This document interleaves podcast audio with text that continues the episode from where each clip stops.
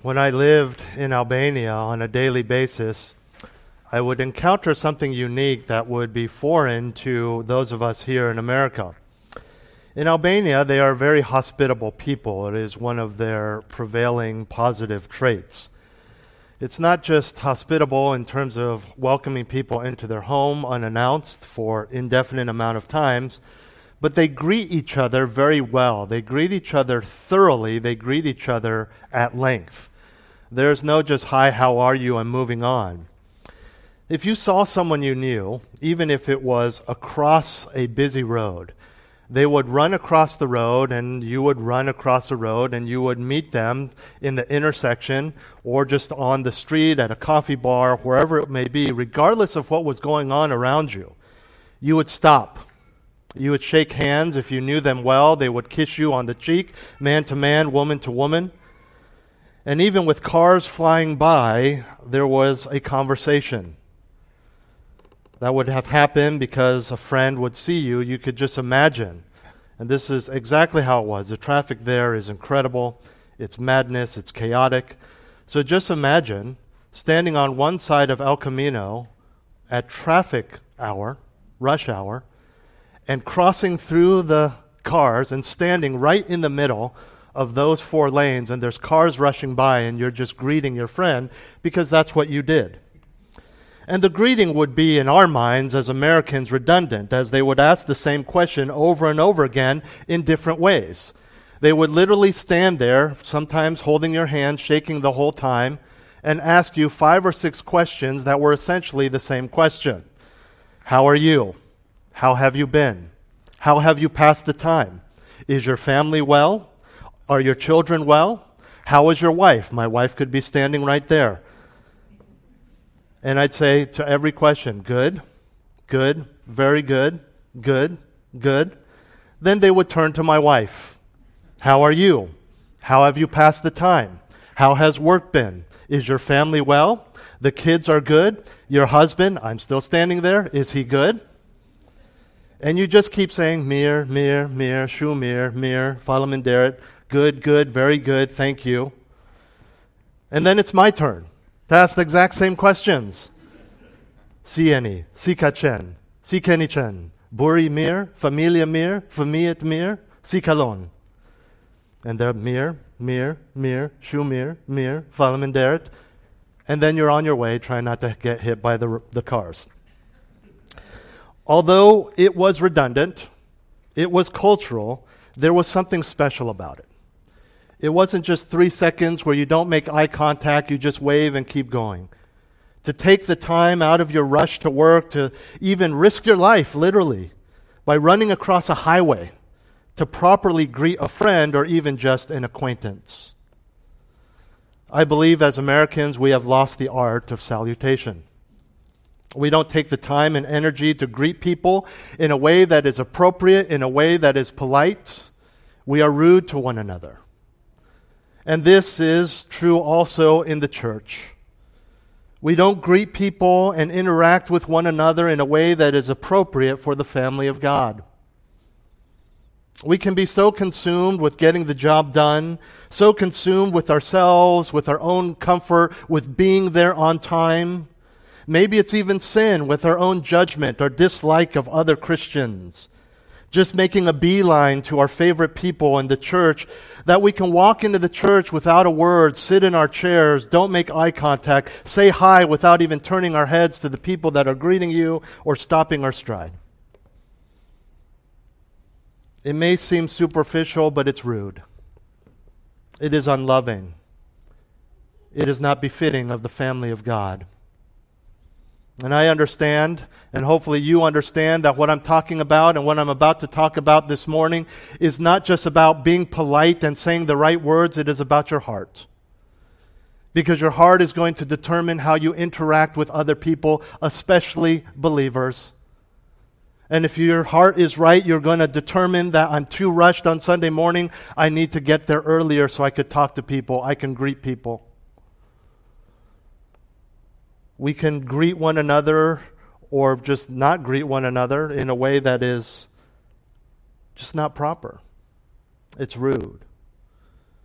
And this morning I want to attempt to fix that. I want to fix that by looking at Paul's greeting to the family of God in 1 Corinthians chapter 16, verses 19 through 24, our last passage, last sermon in 1 Corinthians. 1 Corinthians chapter 16, verses 19 through 24. I invite you to turn there with me as I read for you verses 19 through 24, the last six verses of 1 Corinthians. The churches of Asia greet you. Aquila and Prisca greet you heartily in the Lord with the church that is in their house. All the brethren greet you.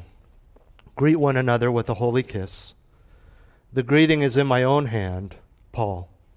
If anyone does not love the Lord, he is to be accursed. Maranatha.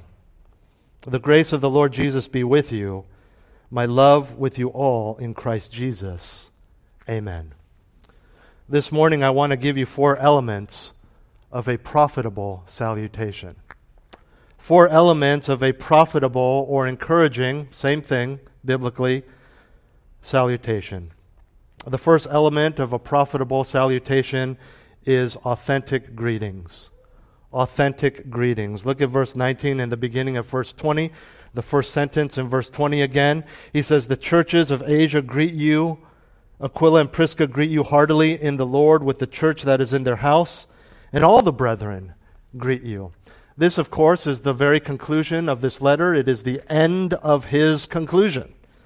And so we enter with this first sentence the final phase of Paul signing off his letter to the Corinthians. And he begins by mentioning the various people that are around him, where he is writing this letter from, that send their warm greetings to the church at Corinth. We do something similar uh, these days when we say, by the way, my mom says hi. Or when I speak at another church, I'll say something like, I bring warm greetings from Grace Church of the Bay Area. However, we know that from Paul, this is more than just name dropping or superficial courtesy. There is an intense love for the brethren within the universal church that is all believers everywhere, that is made more intense by the inability to communicate easily. You also have the fact that times were very difficult for Christians in this early stage of the church, so there is a greater sense of community, wanting to encourage one another, thinking of one another, praying for one another. So you see what I mean? There's a lot of persecution and so it is very encouraging to hear that there are others praying, greeting you, thinking of you. And also, these were not people they could just send an email or even a, a letter that could get there in a couple of days or just a couple weeks overseas as it is today. You couldn't email, you couldn't text, you couldn't call. And so just to hear that there's another church somewhere that is undergoing the same persecution and the difficulties and the poverty is greeting us that would be very encouraging and a sign of love. And think about it. It's hard for us today because we know that e- just two miles, two or three miles in either way on El Camino from here, there are other churches. We could walk there in 30 minutes. You see them all the time. We see each other all the time. But in this context, there was a greater sense of community because of what was going on. Christianity was still considered a cult. There was heavy, heavy persecution from the Jews and from the polytheism of the day. And in this particular case, Paul starts with the churches of Asia. Asia at this time would be the Roman province located in western Asia Minor. Ephesus, where Paul is writing from, was the economic and administrative hub of the region. And so the churches in the area would have resulted from Paul's ministry that we read about in Acts 19, all of which, as an apostle, he would keep in touch with, and thus could definitively say they send all their greetings. There were not as many churches as there are today, not even close. And so it would be easy to account for all of them. He would have personal contact with all of them. He then goes on and says that there are these two individuals that would be familiar to the Corinthians, Aquila and Prisca, that greet them as well as the church that meets in their house. And then he ends with all the brethren. That would be the entire community of believers in the city of Ephesus where he is. As you know, at this time, house churches were the norm. because churches had to meet wherever they could, and homes existed, and it would be easiest just to meet in someone's home than try to purchase a building, build a building. It just wasn't easy there. It wasn't done back then. And we know from Acts 18 that when he was in Corinth, Paul ministered with and lived with Prisca and Aquila. And now he is ministering with them in Ephesus because Acts 18 also tells us that when Paul went to Ephesus, Prisca and Aquila went with him. That same chapter tells us that Prisca and Aquila led Apollos, the former leader of the Corinthian church, to the Lord. Incidentally, probably helping with their bond, uh, paling in comparison to their bond in Christ, however, is that Prisca and Aquila also happened to be ethnically Jewish, like Paul, and also made a living making tents, like Paul. He says these people greet the Corinthians. The word Greek in the Greek means to embrace. And it was used to speak of a, a salute, a greeting which would occur upon one's arrival or departure. And it also referred to the equivalents within a letter. So the introductory greeting in a written letter, as well as the closing salutations, as we see here. But they don't just greet, they greet heartily. It literally means many or much, and in this context means how it's translated heartily. In other words, sincerely, genuinely, and completely. We know that a white lie is still a lie, and so when Paul says they greet you heartily, he's not just trying to be nice or encourage them with something that's not actually true. They are truly, sincerely, genuinely greeting the church at Corinth. And we put these two together the word greet, which means to embrace, and heartily, sincere, much. We know that there is more than mere words in this greeting that Paul is passing along. There's a lot we can learn from Aquila and Prisca. We don't have time for that this morning. They were clearly faithful servants, sacrificing much for the Lord, including great acts of hospitality. They weren't just poverty stricken people. They're like, well, if you're going, Paul, we'll go. We have nothing here. There's many indications that they were very wealthy people, and yet they dropped everything to serve the Lord and follow Paul to a new place. Ultimately, their primary desire in life was the Christian ministry, the work of the Lord.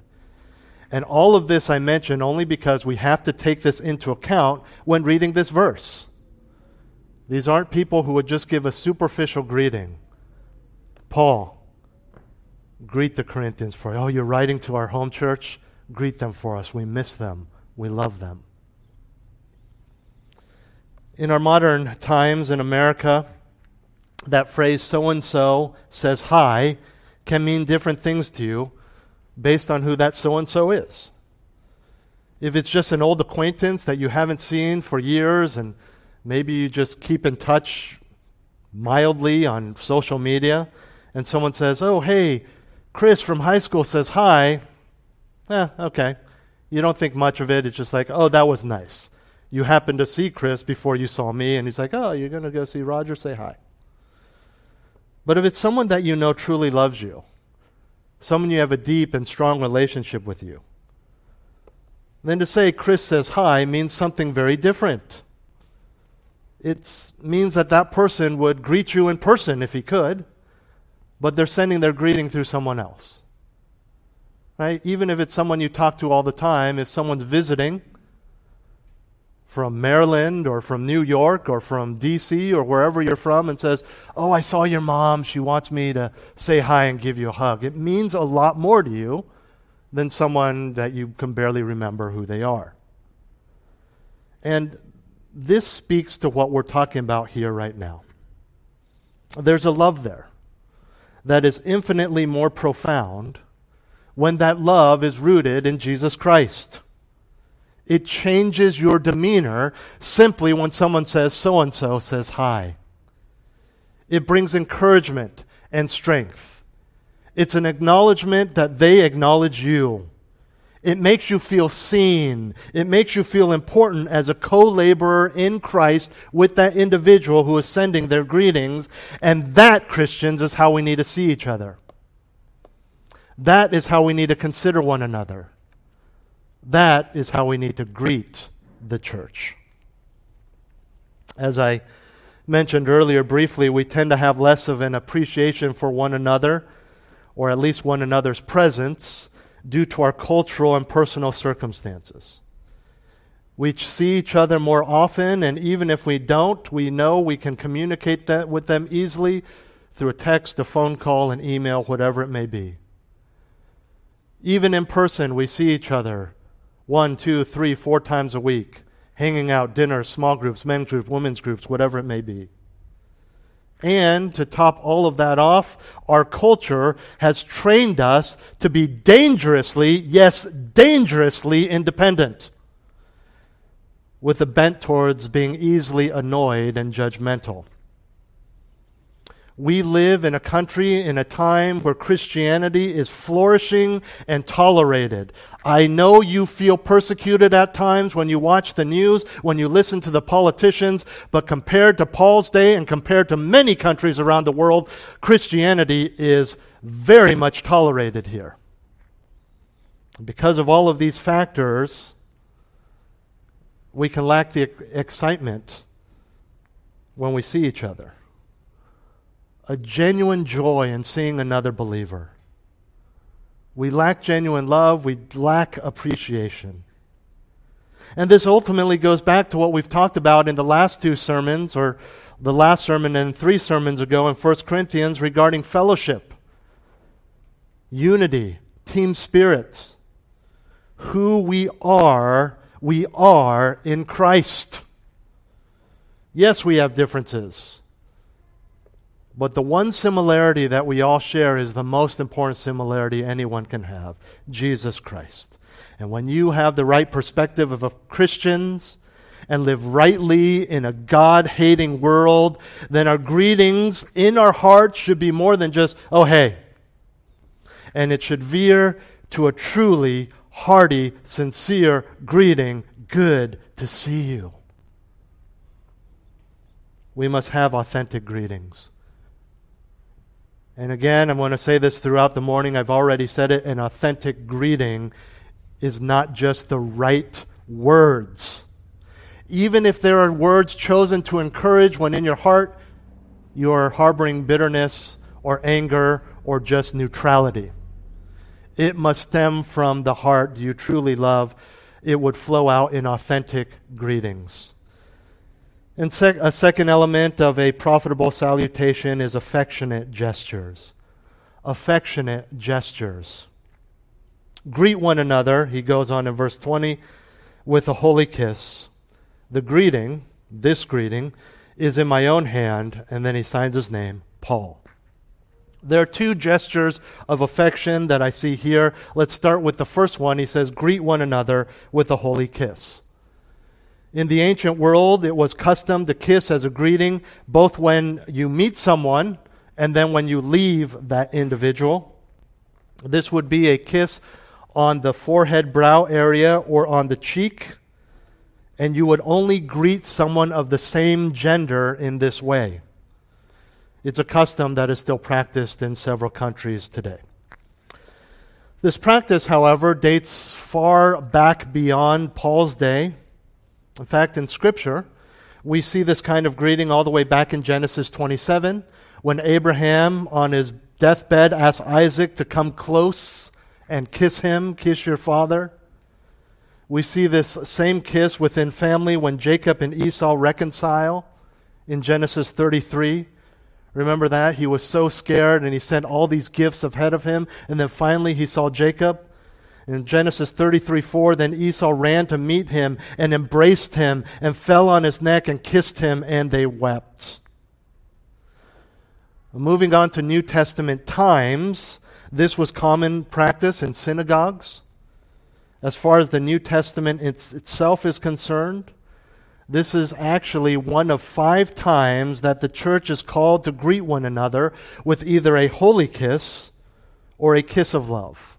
Four times by Paul, once by Peter. And here's why this matters to us.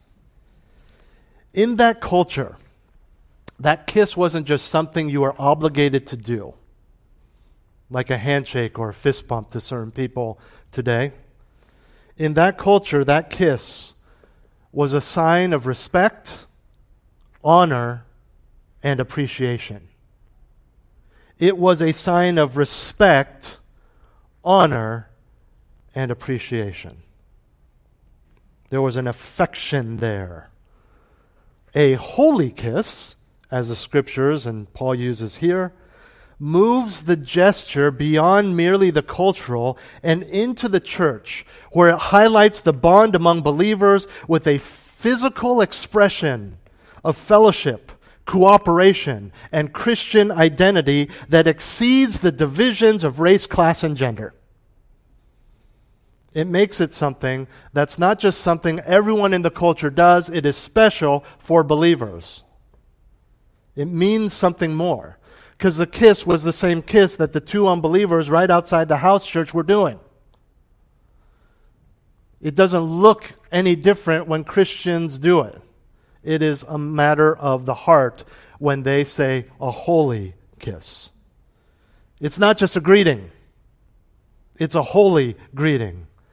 And much like many mundane, normal things in our lives, it is nothing we actually do or where we buy that product that makes it holy. It is us, because of Christ working through us, that makes that holy. Greet one another with a holy kiss.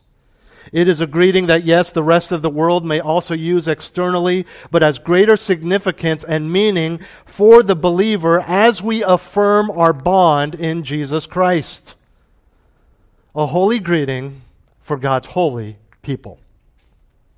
Now, a kiss was culturally appropriate and still is in certain places today.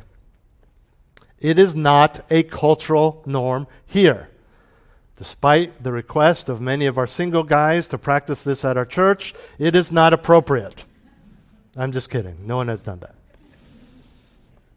Well, one guy used to, but he got married recently. What can we do today, though? We can give a hug or a side hug, a handshake, a fist bump, even just eye contact and no physical touch. Again, it's a matter of the heart. It's not that we need to adopt some sort of physical gesture for one another. It is about the holiness, it is about respect and appreciation and affection. And you say, a hug, a handshake, a fist bump, eye contact, that's what the world does. Shouldn't we have something different? Those are just everyday greetings. Yes, but again, back in Paul's day, so was the kiss. We can take what the world does and use it for God's glory, to make it special because it's a matter of the heart. And to make matters clearer regarding the kiss, a romantic kiss is only mentioned twice in the scriptures. Once, naturally, in Song of Solomon, and another in Proverbs, where it is a warning of the manipulation of the adulteress. In other words, a common action, like a hug or a kiss, can be used in countless ways with countless meanings, but can also be used for the edification of believers and the glory of God. If you're an introvert, if you're shy, that's okay. I'm right there with you. If you're not a hugger, this is not a call to become a hugger. This is about your heart. Again, it can start with just eye contact, stopping, letting people know what is truly in your heart and what should be in your heart is an affection for them. It is about the holiness, not the gesture. It's about your heart and how you view others in light of your mutual relationship with God. It has to go beyond your own personal comfort, your own excitement, your own, oh, now we can have some fun. It is a sacrificial heart and a desire for other believers. And that's what we see in our second affectionate gesture, still in point two here. In verse 21, it says, The greeting is in my own hand, Paul. As was common during that time, Paul uses an amanuensis, which is a fancy old word for a secretary, to write his letters. In the case of 1 Corinthians, as we know, is most likely Sosthenes. And in 1 Corinthians, the secretary wrote a lot. He, Paul was dictating to him, of course, but he only wrote up until this final greeting where Paul takes the parchment and starts writing in his own hand. He does the same thing in Galatians and indicates that they know it's his handwriting because his handwriting was larger, arguably messier. That's why he had to write larger than that of his scribe. Though probably not the main reason Paul does this, it would prove the authenticity of the letter being from Paul. But what probably comes to mind when you think about uh, this type of thing for modern letter writers is typing up a letter on your computer, printing it, and then you hand sign it, right? It's the only thing in pen on that whole letter, and that's completely fine. That's acceptable today. But that actually falls short of what's happening here, and this is important. This is one of those little tidbits that is so cool to understand. At this time, it was common practice to use a secretary to write letters, but it was not normal or accepted to have a personal signature. Paul did this outside of the norm of what is accepted in that culture. Even in legal documents, people would not personally sign it. They would just dictate to a secretary. And so, what Paul is doing here is to be understood as a sign of affection and proof of what he has said all along in this letter about his desire to be with them in person, his longing for the Corinthians. It's something special. There's so many reasons we have lost the simple displays of greeting and common courtesy today. The reasons run the gamut from being too busy to being too lazy, from being an introvert to just having a critical spirit regarding everyone. Again, God looks at the heart.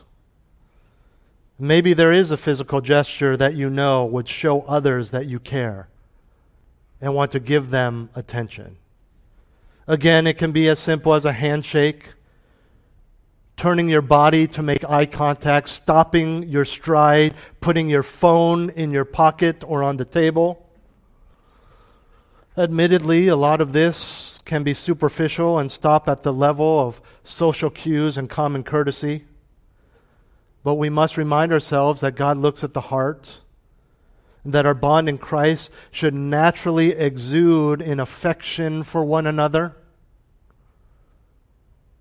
I know that I myself am guilty on a Sunday morning as I try to put down all my stuff and get ready for service that I can easily just greet you without looking at you and keep walking, not taking a second to stop. And I apologize for that. That's my bad, and it needs to change. On the flip side, I think you can relate to the times where you just see someone and you want to hug them. You want to embrace them, but it's not appropriate. And so you just say hi and you talk to them and you engage with them. And that's good because of what is in your heart. My wife ministers to several of the single women in our church. And I love them dearly. But it's not appropriate for me to show them the signs of brotherly affection that I would like to. And this is what we're talking about. To be able to engage with people, regardless of what you can or cannot do in a physical way, to love them, to show that you care about them. And I know we're busy, we're hard. It's hard these days. I know this is kind of beside the point. I got to, got to get this off ch- my chest. Where has the wave gone when you stop traffic to let someone in or completely pause your day to let someone make that illegal three point turn in the middle of El Camino Real? Not even a wave. You just expect it. Let's be people who wave. Let's bring the wave back, okay? Not, not the wave like at a football, you know, like just thank you. So simple. But when it comes to these affectionate gestures, we're all busy. We have a lot on our minds. We need, we we need to get to where we're going to. And perhaps you can relate to the busy, multitasking mom who has to talk, who has to teach, who has to discipline her children, while at the same time cooking, driving, or nursing the baby. Maybe you can sympathize with the worker who cannot take his eyes off the computer or his fingers off the keyboard if he is to get his assignment done on time. And the work culture is totally accepting of that. They'll even say, No, don't look at me. Keep working, but I need to share something with you. Communicating without eye contact or even taking a second to stop your typing. And that's okay in those contexts. But we cannot let those things bleed into our church, into the context of fellowship outside of the busyness of dinner time and homework, away from the accepted hustle and bustle of the office, we need to have the heart attitude that makes us willing to truly love and express that love simply by how we greet with people, how we talk to people. Church, my family Sometimes we don't even smile at each other anymore. We're in a conversation, that's good, that's fellowship. We look at who comes in the door at church or small group, not even a nod, a smile, or a wave, and we just go back to our besties. No acknowledgement that another blood bought Christian who is running the race alongside you has entered the room.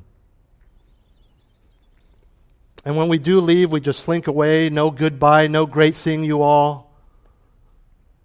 No love. Here's the thing God looks at the heart. But by way of example, it's not enough to have a heart of service and never serving. In the same way, God wants us to love one another from the heart, yes, but also to exhibit that love in big ways, yes, but also small. Affectionate gestures can be as simple as stopping.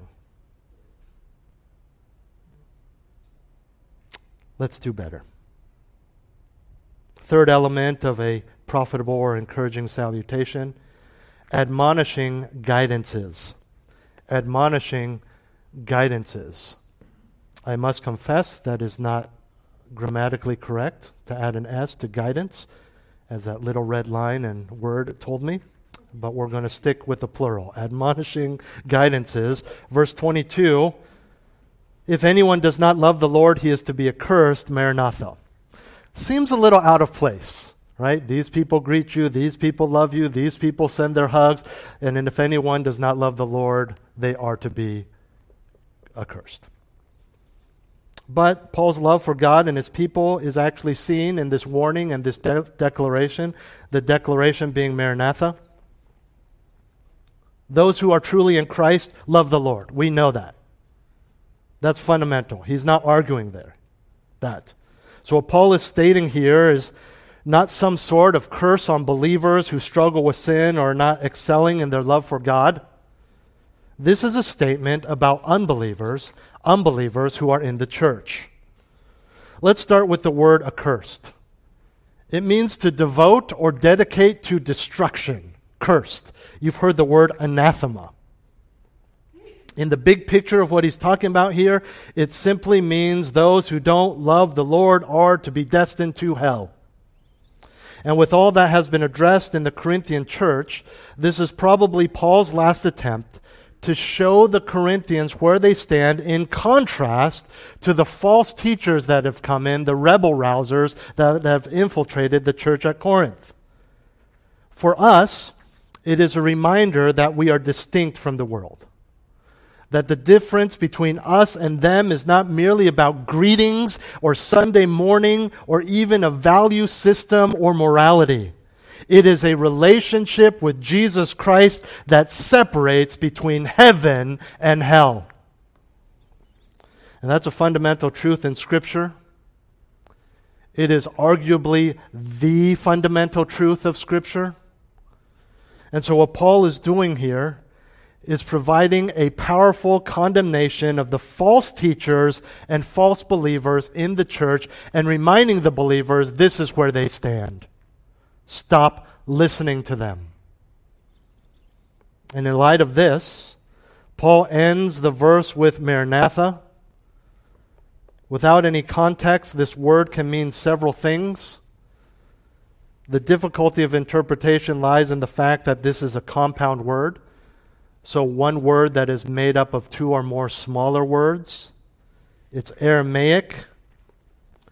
Maran means our Lord. Atha means comes. But where you break up that compound word, which the, the text doesn't tell us, the writing doesn't tell us, determines its meaning. Meaning. So as it's written, we don't know where it's broken. So there's two possible meanings I'm going to give you just to be thorough. Our Lord come like a prayer. Our Lord, comma, come. It's a prayer. Lord, come soon, which be, would be Maran, Tha or it's a praise or confession, our Lord comes, or our Lord has come, a praise of worship, which would be Maran Atha. I'm sure you care greatly about this stuff. I'm just being thorough. Regardless of the nuance that Paul has in mind, in this context, we see a prayer and a comfort that the Lord is coming to remove those that are accursed from the church and from the world, uh, which is a continuation of his admonishment in that he is calling unbeliever church attenders to repent, to truly turn to the Lord. And it's for us as well.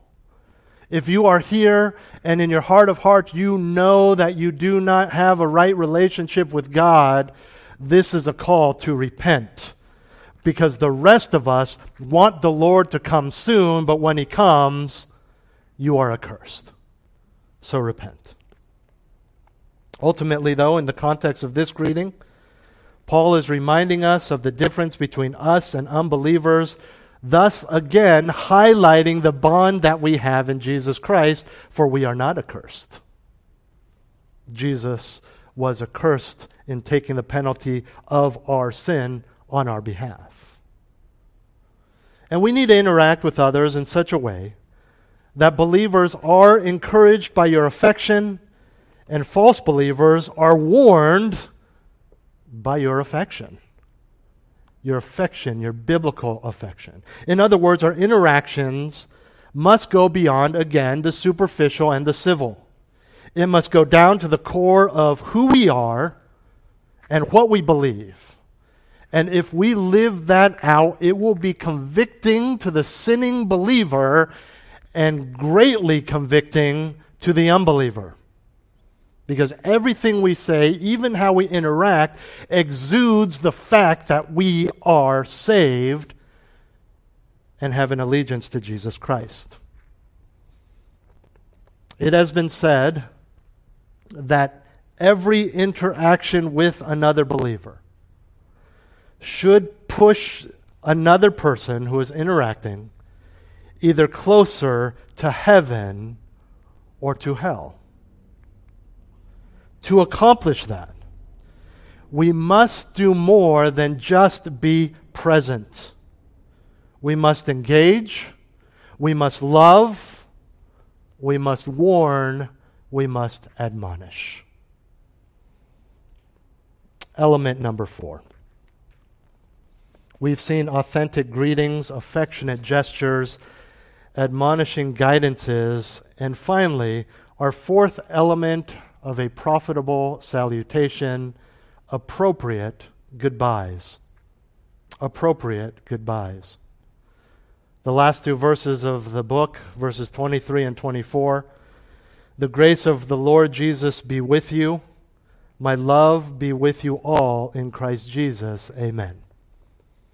Every one of Paul's letters ends with some sort of benediction in which grace is mentioned. It's really just a Christianized conclusion to what was a standard closing in letters of the day. Back then, what was common was to write, you know, we write like sincerely, love. Back then, they would write be strong. And Paul is Christianizing it by talking about the grace of Jesus Christ which is very appropriate in that cultural context since we rely on the grace or strength of God rather than our own. Grace, of course, being the unmerited, freely given favor of God, which God, which Paul rather desires for them through Jesus Christ. And it is fitting that this is exactly how Paul started the letter with the phrase grace to you, as grace is the beginning, middle, and end of the gospel. It is the one word, grace is, that fully expresses what God has done for his people and what he will do for his people in Christ. It is the reason for the name of our church. And Paul goes on in verse 24 to also express his love for them in Christ.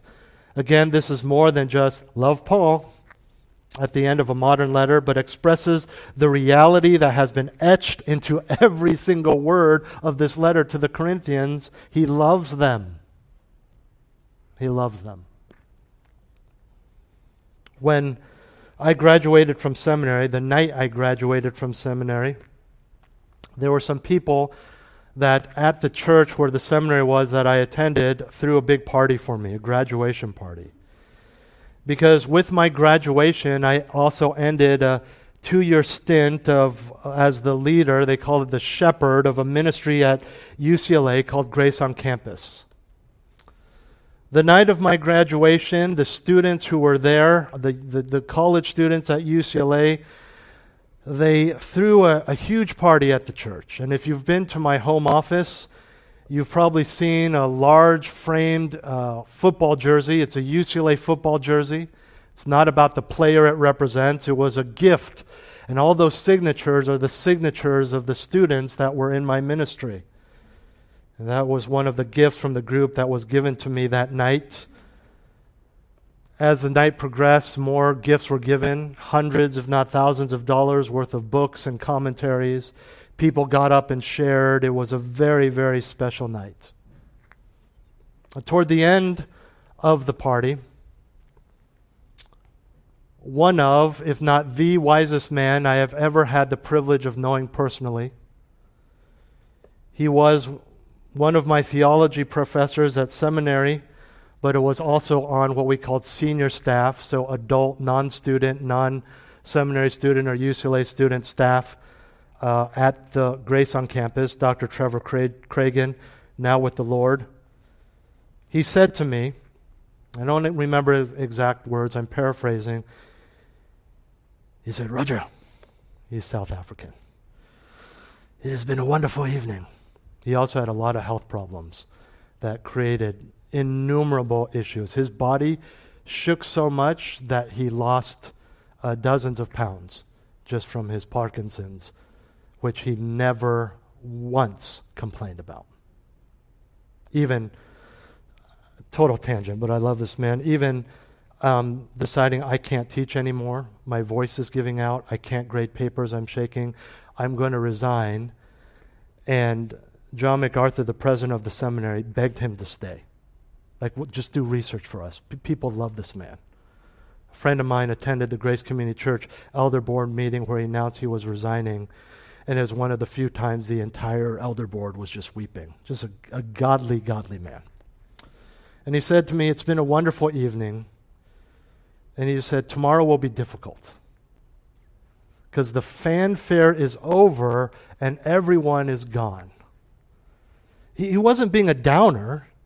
He was giving me guidance and wisdom and warning me that I may have a tough time tomorrow off of that emotional and spiritual high at this party celebrating the Lord's grace and celebrating the Lord's grace in me. It's the same sort, and he was right, but it was the same sort of emotional crash that I actually experienced last Monday, as I do every Monday after our church's retreat, as some of you do, I'm sure. It is the end of something special that you share with fellow believers. It isn't a depression, it isn't a selfish lack of attention. It is the power of the grace of our Lord Jesus Christ, emblematic or, or, or, or signified through our love for one another and the fellowship we share. Because of this, there should be a sadness of sorts every time we leave another believer But if that doesn't happen, it may be because our interactions are not Christ centered. It may be because we don't truly love. But when that sadness comes, we rejoice. Because things like God's grace and Christian love don't end with the closing of a celebration or the end of a retreat. In fact, it never ends. And because of that, we should not be afraid to express our love to one another, even if the interaction is brief, through biblically authentic greetings, through affectionate gestures, through admonishing guidances, or appropriate goodbyes. The churches of Asia greet you. Aquila and Prisca greet you heartily in the Lord with the church that is in their house. All the brethren greet you. Greet one another with a holy kiss. The greeting is in my own hand. Paul. If anyone does not love the Lord, he is to be accursed. Maranatha. The grace of the Lord Jesus be with you. My love be with you all in Christ Jesus. Amen. Let's pray. Heavenly Father, help us in this small way that is tied to greater and larger roots to avoid being like the society around us, which is so independent, which is so busy, focusing only on self, focusing only on who they consider number one. May we do the same, but understand here on earth, number one is others. And may we take the time in small and large ways to interact with one another, to greet one another, where even a short matter of hello and eye contact and stop looking at our phone or whatever it may be shows that we truly appreciate those in the Lord. Yes, we are sinners. Yes, we have preferences. Yes, we are judgmental. We are proud. We have chips on our shoulder. We are unforgiving. But Lord, may we look not to each other in this way, but to you. And because of that, may we treat uh, each other with respect and honor and re- recognition because we truly love one another, not because of our own abilities, but because of what you have done in our lives and what you have done in others.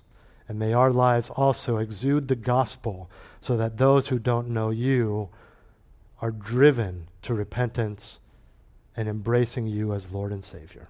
We pray these things in Jesus' name. Amen. Well, let's stand as we close.